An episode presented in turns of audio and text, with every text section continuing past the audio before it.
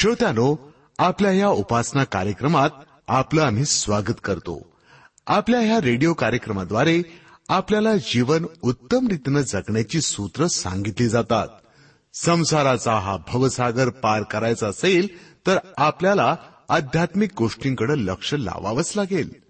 या जगात राहून जर नश्वर जगिक गोष्टींच्या मागे आम्ही लागलो ना तर हा भवसागर पार होणार नाही हा? मनाची सुंदरता पावित्र्य नष्ट करतात या भौतिक गोष्टी. पण आपलं मन ईश्वर चरणी तादात्म्य पावलं तर आम्हाला स्वर्ग लोकाचा आनंद लाभेल. याबद्दल अधिक जाणून घेऊया आपल्या या कार्यक्रमाद्वारे. आपल्या उपासनेची सुरुवात करूया या गीतानं.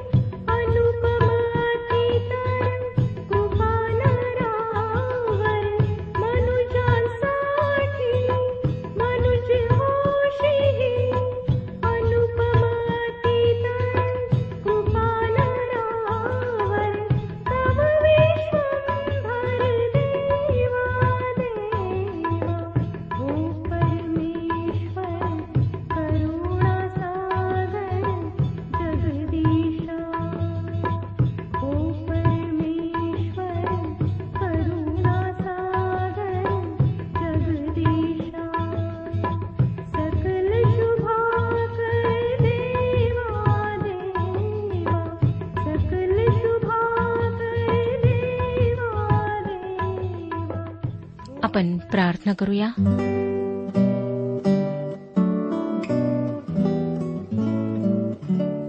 पवित्र पवित्र जिवंत परमेश्वर पित्या तुझ्या पवित्र नावाला गौरव देत तुला धन्यवाद देत आम्ही तुझ्या समक्ष आलो आहोत.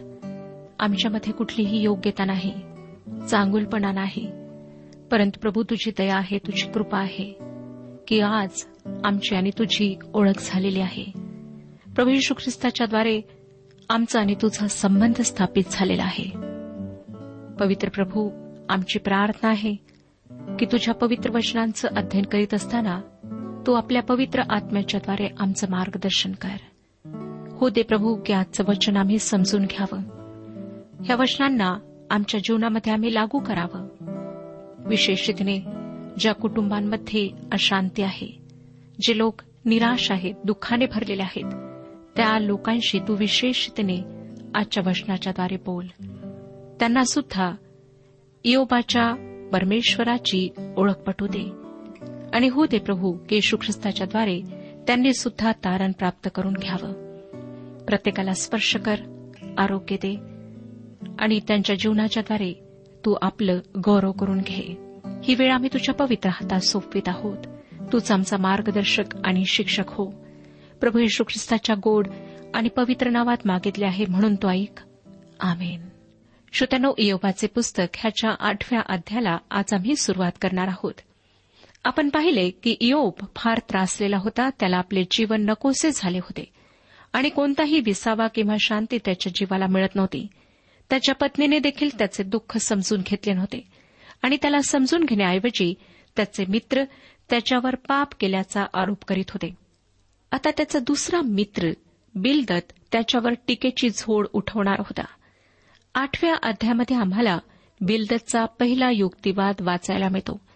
बिलदतला आपण सनातनी म्हणू शकतो. तो भूतकाळावर विसंबून राहणारा माणूस होता. तो योबाला या आठव्या अध्यायातील आठव्या वचनात काय म्हणतो पहा? आठवा अध्याय आठवे वचन. मागल्या पिढीच्या लोकास विचार त्यांच्या वडिलांनी जो शोध लाविला त्याकडे लक्ष दे. बिलदत पुरातन मतवादी होता. माकडापासून मानवाची उत्क्रांती झाली असे जे म्हणतात ते खरे तर सुधारलेल्या मताचे नाहीत. ते जुन्या सनातनी मताचे आहेत. परंतु अनेक लोकांना ही गोष्ट समजत नाही. हे उत्क्रांतीवादी भूतकाळावर विसमोर राहतात आणि ज्या गोष्टी ते सिद्ध करू शकत नाहीत त्या गोष्टी गृहीत धरतात. म्हणजे जे अस्तित्वात नाही ज्याचा काही पुरावा नाही ते आहे असे ते मानतात. या विश्वाच्या निर्मितीची दोन स्पष्टीकरणे देता येतात. एक पवित्र शास्त्रात दिलेले निर्मितीचे वर्णन आणि दुसरे गृहित. उत्क्रांतीवाद गृहितांवर आधारित आहे. उदाहरणार्थ उत्क्रांतीवादी एखादा सापळा शोधून काढतो तो कोणत्या काळातला आहे ते ठरविण्याचा प्रयत्न करतो आणि तो एका विशिष्ट काळातला आहे असे गृहीत धरून त्याची त्या काळातल्या गोष्टींसोबत वर्गवारी करतो आणि शेवटी त्याचा संबंध मानवाच्या विकासाशी जोडतो. परंतु यातील खरे सत्य कोणाला माहीत असेल? योबाचे पुस्तक हा प्रश्न उपस्थित करीत आहे. योबाचे पुस्तक अडतीसावा अध्याय आणि चौथ्या वचनात परमेश्वर योबाला विचारतो जेव्हा मी पृथ्वीचे पाय घातले तेव्हा तू कुठे होतास? तू बुद्धिमान असलास तर हे प्रगट कर. बिलदत या युक्तिवादात एक पालुपद सतत वापरतो. जेव्हा मी तरुण होतो तेव्हा असे असायचे किंवा तसे होते वगैरे. त्याला जुन्या म्हणी आणि ओव्या धार्मिक वाक्ये चांगली माहीत होती परंतु तो या व्यतिरिक्त योबाला काहीच नवीन देऊ शकत नाही. अलिफजपेक्षा बिलदतचे वागणे अधिक धुसमुसळेपणाचे आहे. तो योबावर शाब्दिक वार करून त्याला पुष्कळ जखमी करतो. त्याची योबाला काही एक मदत होत नाही. हा असला निर्दयी माणूस योबाचा मित्र होता. आता आठव्या अध्यायाची पहिली दोन वचने वाचूया. मग बिल्डर शुही म्हणाला तू असल्या गोष्टी कोठवर बोलत राहशील? सोसाट्याच्या वाऱ्यासारखे तुझे तोंड कोठवर चालणार? देव निर्णय विपरीत करील काय? जो सर्वसमर्थ तो न्यायता विपरीत करील काय? श्रोत्यानो मला वाटतं की योबाच्या मित्रांनी टीका करणे चांगले साधले. प्रत्येक जण त्याच्यावर टीकेचा भडीमार करीत आहे. त्यांना वाटतं की अशी टीका केल्याशिवाय योब सुधारणार नाही. त्यांची बडबड बंद होणार नाही आणि त्याचे जे काही गुप्त पाप आहे ते उघडकीस येणार नाही. आता बिल्दतकडेच पाहना त्याने जणू काही योबाच्या हृदयात खंजीर कुपसला आहे. आणि तो थोडासा वाकडा करून तो योबाला म्हणतो योबा तुझे बोलणे सोसायटीच्या वाऱ्यासारखे आहे. नुसताच दुसमुसळेपणा आणि आरडाओरडा आहे. तू खरोखर नुसता तोंडाच्या वाफा सोडणारा माणूस आहे. असं वाटतं की ही बौद्धिक प्रतिस्पर्धा रंगात येऊ लागली आहे. योबाचे शोकाने क्रोधाने गारहाने करून झाल्यावर त्याचा मित्र बिलदत त्याच्यावर लगेच तुटून पडतो. तिसऱ्या वचनातील वाक्यातला मतितार्थ असा आहे योबा तुला तुझ्या करणीप्रमाणेच फळ मिळाले आहे. तू स्वतःचा बचाव करू पाहत आहेस पण याचा अर्थ असा होतो की तुझ्या जीवनात एक गंभीर पाप दडले आहे आणि त्यामुळे तुझ्या लायकीनुसार तुझ्या पदरात दुःखाचे माप पडत आहे. तू जसे केलेस तसेच आता भोग. बिलजतचे हे शब्द फार जिव्हारी लागणारे होते. मला असल्या लोकांचा फार राग येतो. हे लोक स्वतःला फार धार्मिक समजतात आणि त्यांना वाटतं की देवाचे मार्ग फक्त त्यांनाच माहीत आहेत. कोणी जर दुःख भोगत असेल तर त्याचे कारण त्यांच्याशिवाय कोणी सांगू शकत नाही. आणि हे लोक अगदी मरायला टेकलेल्या माणसालाही उपदेशाचे कडवट डोस पाजतात. त्यांना वाटतं की असे केल्याने हा मरायला टेकलेला माणूस तरतरीत होईल. बिल्दत पुढच्या वचनात काय म्हणतो पहा? आठवा अध्याय आणि चौथं वचन. तुझ्या मुलांनी त्याच्याविरुद्ध पाप केले म्हणून त्याने त्यास त्यांच्या अपराधांचे फळ भोगाव्यास लाविले आहे. बिल्दत या ठिकाणी फार कठोरपणे बोलत आहे. योबाची मुले मरण पावली कारण ती पापी होती असे त्याला या वाक्यातून सुचवायचे आहे. मला नाही वाटत की यापेक्षा आणखी दुःख देणारी वाक्ये कोणी बोलू शकेल. हा तर आरोप करण्याचा कहरच झाला. माणूस एक वेळेस स्वतःवरचे आरोप सहन करू शकेल पण आपल्या प्रियजनांवरचे आरोप त्याला सहन करणे सोपे नाही. त्यातल्या त्यात योबासारख्या देवभिरू सरळतेने चालणाऱ्या माणसासाठी हा आरोप तर खूपच टोकाचा होता. आपल्याला आठवतच असेल की जेव्हा योबाची मुले व मुली मेजवान्या करून आनंद करीत त्यानंतर योब त्यांच्या नावाने जिवंत देवाला अर्पणे वाहत असे. श्रोत्यानो योबाच्या मुलांविषयी असे बोलण्याचा बिलदतला काही हक्क नव्हता. तुमच्याही जीवनात कदाचित असे बिलदत आले असतील. किंवा न जाणो तुम्ही स्वतः अशा बिलदतसारखे वागत असाल. आम्ही कोणाचा न्याय करावा हे परमेश्वराला मान्य नाही. देवाच्या न्यायसनावर बसण्याचे धाडस मर्त्य मानवाने करू नये. कारण देवाचे वचन आम्हाला सांगते की ज्या मापाने आपण कोणाला भरून देतो त्याच मापाने तेही हलवून शिगोशिक भरलेल्या मापाने आम्हाला भरून देण्यात येते. म्हणून आपण कोणाविषयी काय बोलतो व कोणाचा कसा न्याय ठरवतो याविषयी काळजी घ्यायला हवी. पवित्र शास्त्र आम्हाला पहिल्यांदा आत्मपरीक्षण करायला शिकवते. बिल्दतप्रमाणे टीका करणे सोपे आहे. पण त्यातून ती टीका करणारा किती ढोंगी व उथळ आहे ते दिसून येते. आम्हाला माहीतच आहे की योबाच्या मुलांचा मृत्यू त्यांच्या पापांमुळे झाला नव्हता. आता पुढची वचने वाचूया पाच व सहा वचने जर तू देवाचा धावा केला सर्वसमर्थाची करुणा भाकेली तू शुद्ध व सरळ असलास तर खात्रेने तू तुझ्या हितास जागेल. तुझा निर्दोष निवास यथापूर्वक करील. या वाक्यातून बिलदत योबाला म्हणत आहे की योबा तू जर अगदी धुतल्या तांदळासारखा असतास तुझ्यात काहीच पाप नसते तर देवाने तुझी प्रार्थना ऐकली असते व तुला उत्तर दिले असते. तुझी अशी दैन्यावस्था आहे म्हणजे तू काहीतरी पाप केलेले आहेस. पुढच्या वचनामध्ये म्हणजे सातव्या वचनामध्ये तो म्हणतो तुझा आरंभ अल्प असला तरी तुझा शेवट समृद्धीचा होईल. या पुस्तकाच्या शेवटी आपल्याला दिसणारच आहे की परमेश्वर योबाची सर्व हानी दुपटीने भरून देणार होता. बिल्दरने आठव्या वचनात आपले पालुपद उच्चारले. त्याला वाटले की सर्व काही ठरवून दिलेल्या नियमाप्रमाणेच होते. व व्हायला पाहिजे. आणि पूर्वीच्या म्हणीनुसार तो काही नियम लावून देणार आहे. आठवा अध्याय आणि नववं वचन पहा. आपण तर कालचे आपणाला काही अनुभव नाही कारण पृथ्वीवरचे आपले दिवस छायारूप आहेत. श्रोतानो आम्ही केवळ कालचे आहोत व काही जाणत नाही हे विधान सत्य आहे. पण मला नाही वाटत की बिलदत स्वतःला अज्ञानी समजतो. उलट तो म्हणतो आहे की योबाला काही माहीत नाही. पण हे वाक्य तर बिलदतच्याच बाबतीत खरे होते. हे वाक्य उत्क्रांतीवाद्यांच्या बाबतीत खरे आहे. ते तुमच्या व माझ्या बाबतीत खरे आहे. एकीकडे आपण म्हणतो की आपण काही जाणत नाही तर दुसरीकडे आपण स्वतःला अज्ञानी समजत नाही. खरी गोष्ट ही आहे श्रोत्यानो की आपण अज्ञानी आहोत. खरे तर देवाच्या या अफाट विश्वात मानव अगदी कसपटा समान आहे. तो तर आता या विश्वात आला आहे. आणि आपल्याला सर्व गुढे व गुपिते देवाने सांगावीत अशी देवाला आमची पात्रता वाटली नाही. त्याने मानवाच्या निर्मितीपूर्वी काय केले हे त्याने आम्हाला सांगण्याची गरज त्याला वाटली नाही. तो पुढच्या भविष्यात काय करणार आहे ते मात्र मला जाणून घ्यायचे आहे. कारण त्यामध्ये माझे अस्तित्व असावे असे मला वाटते. बिलदात पुढे दहाव्या वचनात योमाला काय म्हणतो पहा? ते तुला शिकविणार व सांगणार नाहीत काय? ते आपले हृतगत तुला कळविणार नाहीत काय? श्रोत्यानो भूतकाळ आम्हाला शिकवेल असे बिलदतचे म्हणणे आहे. मला वाटते की बिलदत या ठिकाणी मोठी गफलत करीत आहे.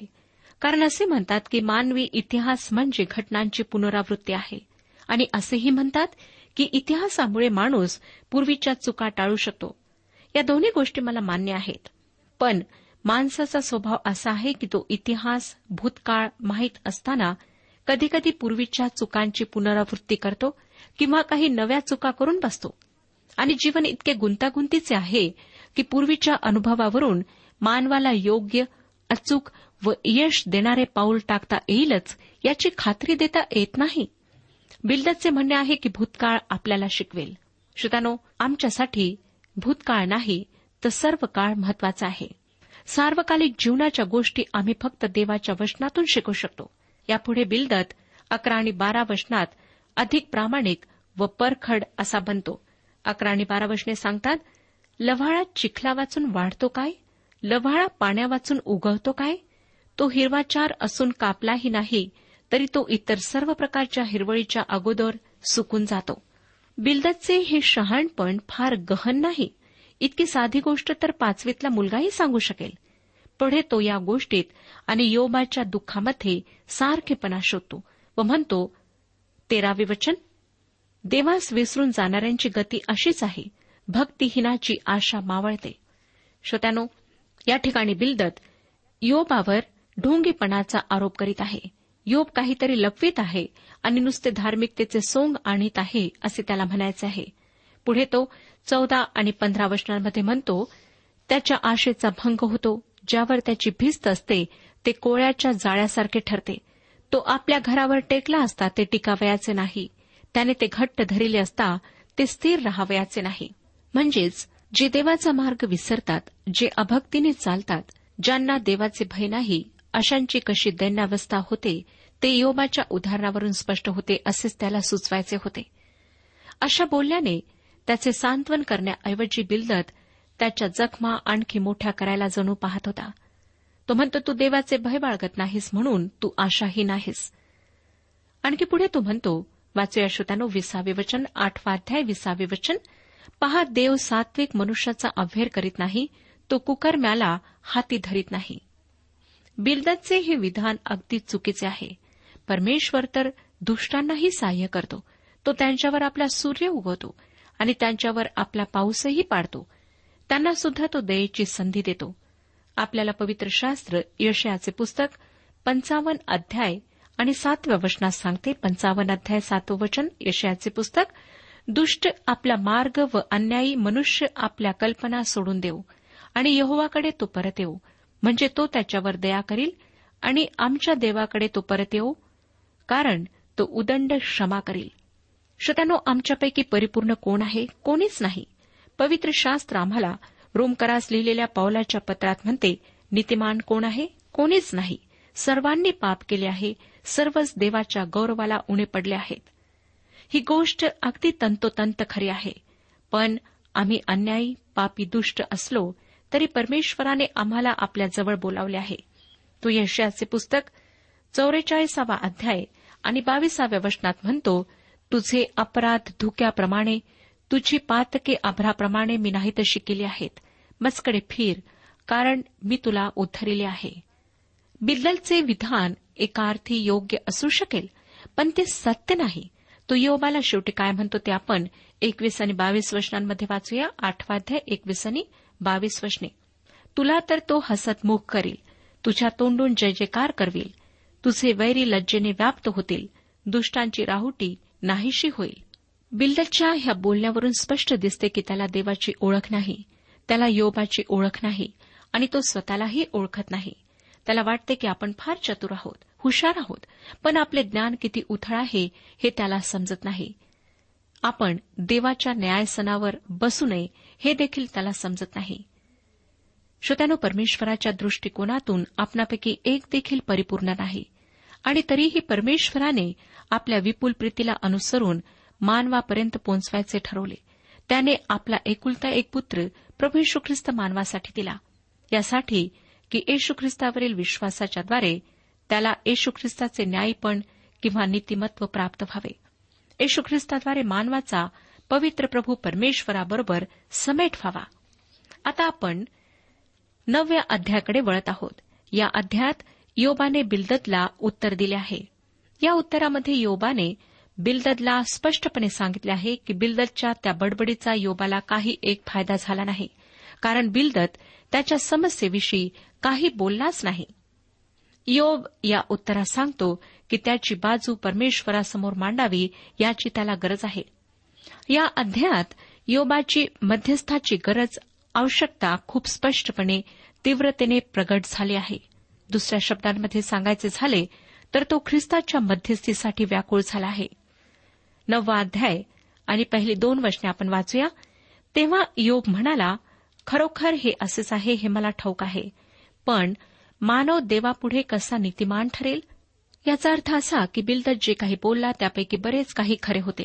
परंतु त्याच्या बोलण्याने योबाची समस्या सुटली नव्हती. योब या आताच वाचलेल्या वचनानुसार त्याला म्हणत आहे बिलदत तुझ्या बोलण्यात तथ्य आहे पण मी देवासमोर न्यायी कसा ठरेन?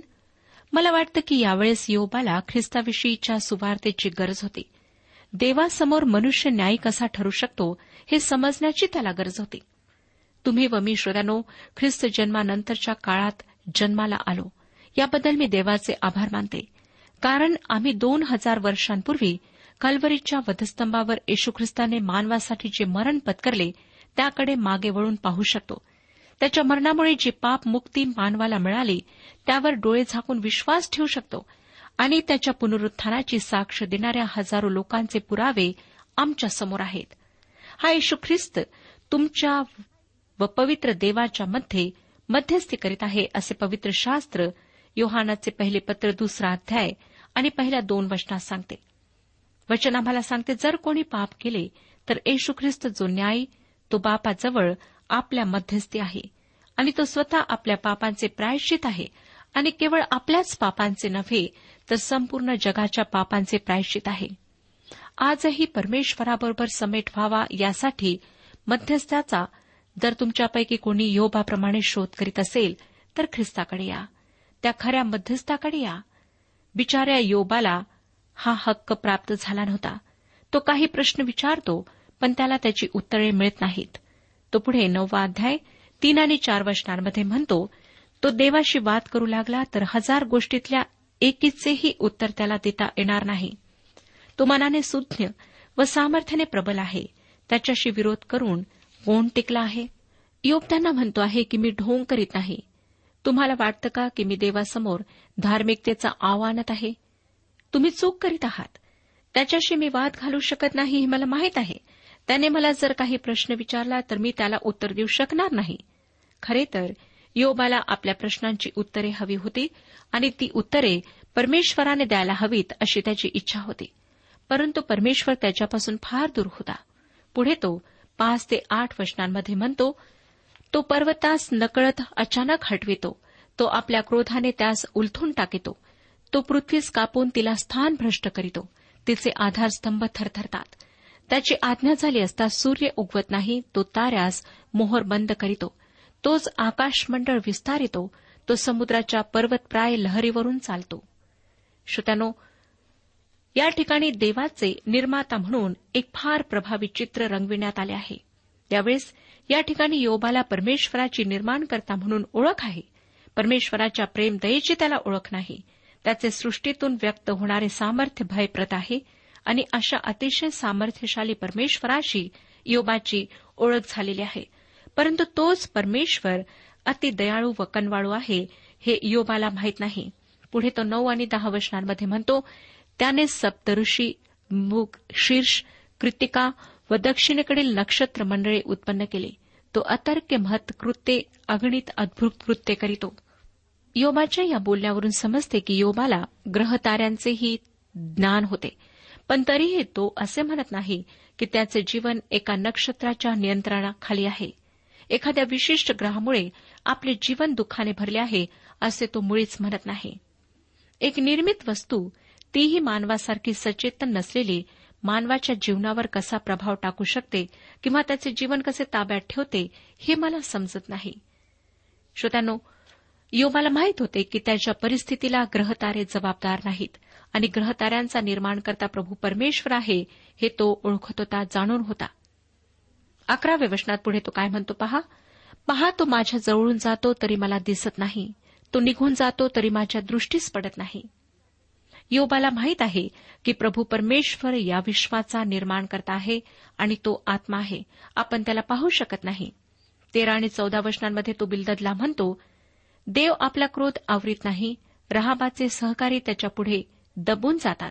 तर मी त्याला उत्तर द्यावे आणि शब्दांची योग्य निवड करून त्याच्याशी वाद करावा असा मी कोण आहे? श्रोत्यानो योबाला थोड्याफार प्रमाणात तरी स्वतःची ओळख आहे असे मला वाटते. कारण त्याला माहिती आहे की देवाच्या पवित्र समक्षतेमध्ये येण्याची संधी त्याला कधीच मिळणार नाही. आणि जरी परमेश्वर त्याच्याशी बोलला तरी त्याला काय उत्तर द्यावे हे आपल्याला समजणार नाही. मला वाटतं आपण सर्वच जण कधी ना कधीतरी देवाच्या नावाने फार बडबड करतो आणि खूपदा कुरकुर आणि तक्रार करतो. पण थोड्या वेळ आपण कल्पना करून पाहूया की खरंच आपल्यासारख्या पापी व मर्त्य मानवाला पवित्र देवाच्या समक्षतेत जाता येईल काय? आणि जर जाता आले तरी प्रचंड सामर्थ्यशाली परमेश्वरासमोर एक शब्द तरी आपल्याला व्यवस्थितपणे उच्चारता येईल काय? तुमच्यापैकी कोणी कधी आपल्या देशाच्या पंतप्रधानांना भेटायला गेले आहे? आणि त्यांच्यासमोर बोलण्याचे धाडस कोणी केले आहे काय? आम्ही त्यांच्या पश्चात फार बोलू परंतु त्यांच्यासमोर गेल्यानंतर आपण चूप राहू. आता सोळावे वचन पहा काय सांगते. सोळाव्या वचनात तो म्हणतो मी धावा केला असता तर त्याने उत्तर दिले असते. तरी त्याने माझे ऐकलेच अशी माझी खात्री झाली नसती. परमेश्वर आमचे बोलणे ऐकतो यावर योबाचा विश्वास नव्हता. तो पुढे म्हणतो नववा अध्याय सतरा ते एकोणीस वचनांमध्ये कारण तो वादळाने माझा चुराडा करीतो विनाकारण मला घायावर घाय करीतो. तो मला श्वासही घेऊ देत नाही. तो मला क्लेशाने व्यापून टाकितो. बलवान कोण? असा प्रश्न निघाल्यास तो म्हणतो मी आहे. न्यायाचा प्रश्न निघाल्यास तो म्हणतो मला न्यायसभेपुढे कोण आणील? वीस आणि एकवीस वचनांमध्ये तो म्हणतो मी निरपराध असलो तरी माझे तोंड मला अपराधीच ठरविल. मी निर्दोष असलो तरी तो मला दोषीच ठरविल. मी निर्दोष आहे तरी माझे मला काही कळत नाही. माझा जीव मला नकोसा झाला आहे. श्रोत्यानो ह्यावरून दिसतं की त्याची मानसिक स्थिती कशा प्रकारची होती. परमेश्वर आपणा सर्वांस आशीर्वाद देऊ. आजच्या उपासना कार्यक्रमात परमेश्वराच्या जिवंत वचनातून मार्गदर्शन आपण ऐकलं. आजच्या या वचनातून आपणास काही आशीर्वाद मिळाला असेल यात काही शंका नाही. सुदैव हो, जीवनविषयक काही शंका असल्यास किंवा काही प्रश्न असल्यास किंवा काही प्रार्थना निवेदन असल्यास पत्राद्वारे आम्हास अवश्य कळवा. आम्हाला अगदी आनंदच होईल. पत्र व्यवहारासाठी आमचा पत्ता लिहून घ्यावा. कार्यक्रम उपासना पोस्ट बॉक्स क्रमांक एक शून्य दोन बेजनबाग नागपूर पिनकोड क्रमांक चार चार शून्य शून्य शून्य चार. आमचा ईमेल अॅड्रेस आहे Marathi T T B at radio eight eight two dot com. Email address पुन्हा एकदा ऐका. Marathi TTB at radio eight eight two dot com बरं तर आता इथंच थांबूया कारण आपल्या कार्यक्रमाची वेळही संपत आलेली आहे. पुन्हा आपली भेट आपल्या पुढल्या कार्यक्रमात तोपर्यंत नमस्कार.